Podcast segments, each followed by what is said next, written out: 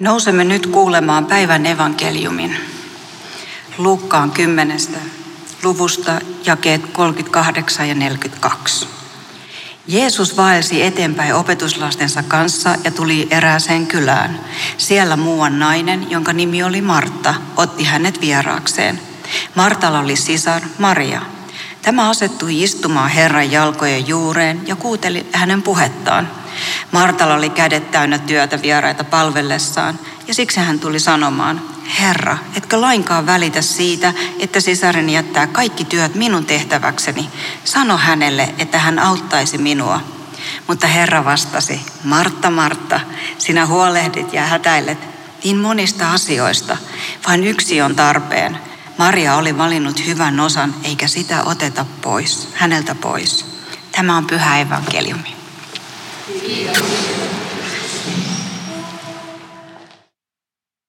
Rakkaat huolestuneet Jumalan lapset, hyvä uutinen heti tähän kärkeen. Jumalakin kantaa huolta. Ei raamatussa ole missään kielletty huolen kantamista. Ei Jeesuskaan, vaikka se kyllä ihmettelee, että miksi te huolehditte niin paljon. Hänen pointtinsa on, että kullekin päivälle riittää sen päivän huoli. Kysymys, hyvät ystävät, on annostelusta. Neste on tärkeä ihmisen elintoiminnoille, mutta tiedätte myöskin, että liiallinen veden juonti on sekin pahasta. Meillä on taipumusta hörpätä sisäämme liikaa. Enkä puhu enää vedestä. Puhun huolista ja niiden hörppäämisestä. Kysymys on annostelusta. Päivän tekstissä Jeesus sanoo lempeästi Martalle, runsasta pitopöytää puuhaavalle emännälle, varsinaiselle aktiviteettien dynamolle. Kuule, älä hätäile. Ja sitten tulee Jeesuksen avainsana. Vain yksi on tarpeen. Raamatun tutkijat sanovat, että hän puhuu tässä muuten ruuasta. Käännän sen selkokielelle. Jeesus sanoo, kiitos, minulle riittää yksi ruokalaji. Kysymys on annostelusta. Palataan huolestuneisuuteen ja huolen kantamiseen. Mä en ole ihan varma, ollaanko me huolestuneempia kuin esi-isämme, sillä ainakin meillä elämme keskellä tiedon välityksen valtavaa ruuhkaa. Kuulun uutisfriikkien laajaan veljeskuntaa ja katson joka ilta neljä uutislähetystä. Miksi? Mä en tiedä. Sehän itse asiassa on tyhmää. Hörppään sisälleni etupäässä huolestuttavia uutisraportteja ja inserttejä maailman kriisipesäkkeistä, murhista, Donald Trumpista ja poliitikkojen keskinäisestä riidoista. Niin tekee moni muukin. Me olemme niin tietoisia erilaisten ongelmien läsnäolosta, että se on alkanut kaventaa näkökenttäämme ilon, valon ja toivon kustannuksella. Todellisuuden rakastettavuus on aikanamme vaakalaudalla. Oikeastaan monelta jo kadonnut. Mulla on muuten tästä hyvä käytännöllinen esimerkki. Mun tapanani on ollut tervehdittäessä kysyä, onko tänään kaikki hyvin. Mä oon huomannut, että aika iso osa ihmisistä ärsyyntyy. Ei kenenkään elämässä varmasti ole kaikki hyvin. Sitä paitsi ihmiskunnan suurimman osan elämä on pelkkää kurjuutta. Niin mä oonkin huomannut, että on luontevampaa kysyä, onko tänään mikään hyvin. Ongelmia tuijottaessa on vaikea pysyä levollisena. Sitten tulee se, että me masennutaan ja lamaannutaan, taikka että alamme ylireagoida.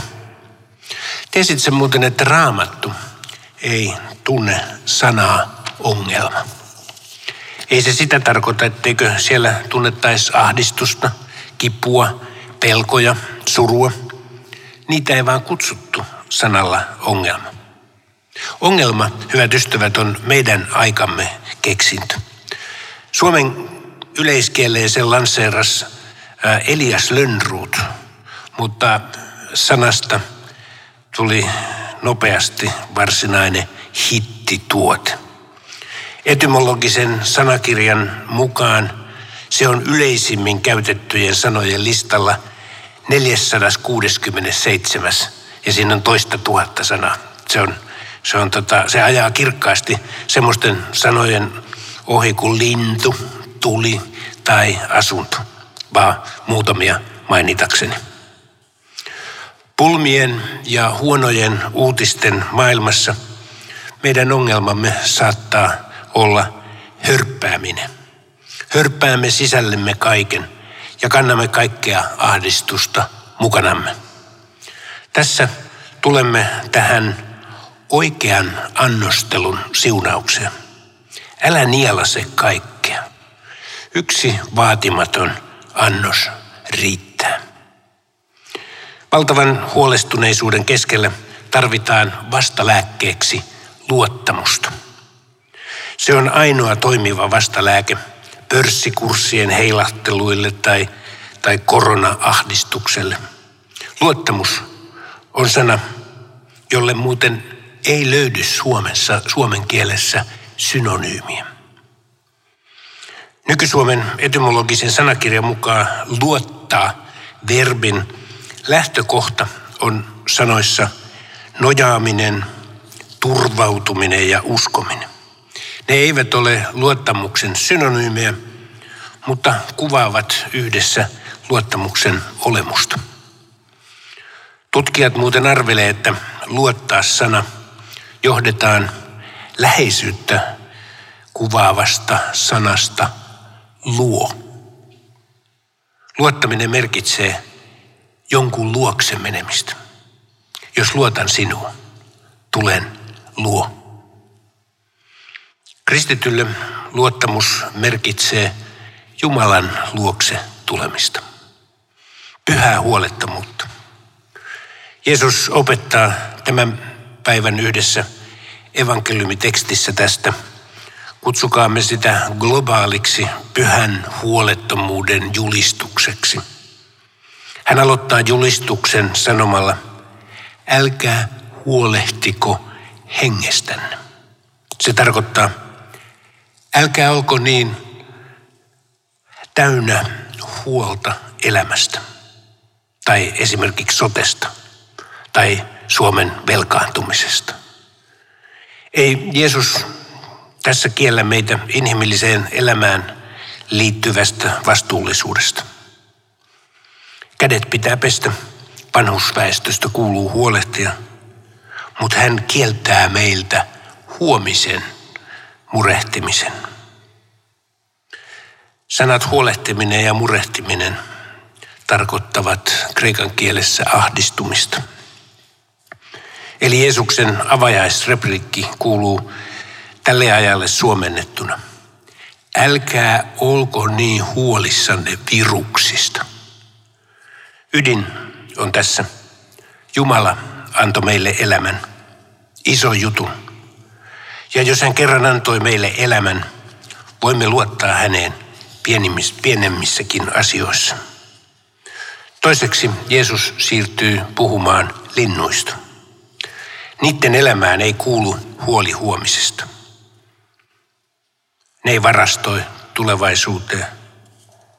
Silti ne selviävät.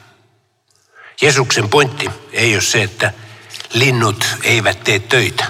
Ne muuten tekee aamusta iltaan. Mikä ei ponnistele niin rankasti elantonsa eteen kuin varpuna. Mutta Jeesuksen pointti on se, että ne ei huolehdi. Murehtiminen on hyödytöntä. Koronan murehtiminen ei yksinkertaisesti tuo mitään lisäarvoa. Mutta sinä ehkä sanot, en voi sille mitään. Huolestuneisuus on osa persoonallisuuttani. En kai voi ominta persoonaani muuttaa. Mutta hetkinen, oletko varma, että huolestuneisuus on oikeasti identiteettisi ja syvin minäsi?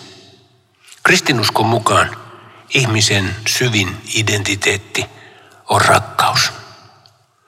Jeesus sanoo, että huoli voi ja saa olla leimallista pakanoille, mutta ei sellaiselle, joka tietää millainen Jumala on.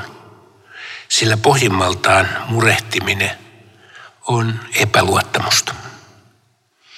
Epäluottamus on ymmärrettävä, jos kyseessä on semmoinen uskonto, jonka jumalat ovat tyranneja, kuten Jeesuksen aikaa uskontojen jumalat olivat. Mutta se ei ole ymmärrettävää ihmiselle, joka on oppinut kutsumaan Jumalaa isäksi. Sillä rakkaus karkottaa pelon. Merkille pantavaa vuorisaarnassa on, että Jeesus ei kategorisesti kiellä kaikkea huolta.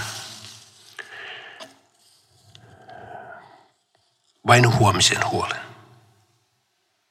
Sillä huominen pitää itsestään huolen.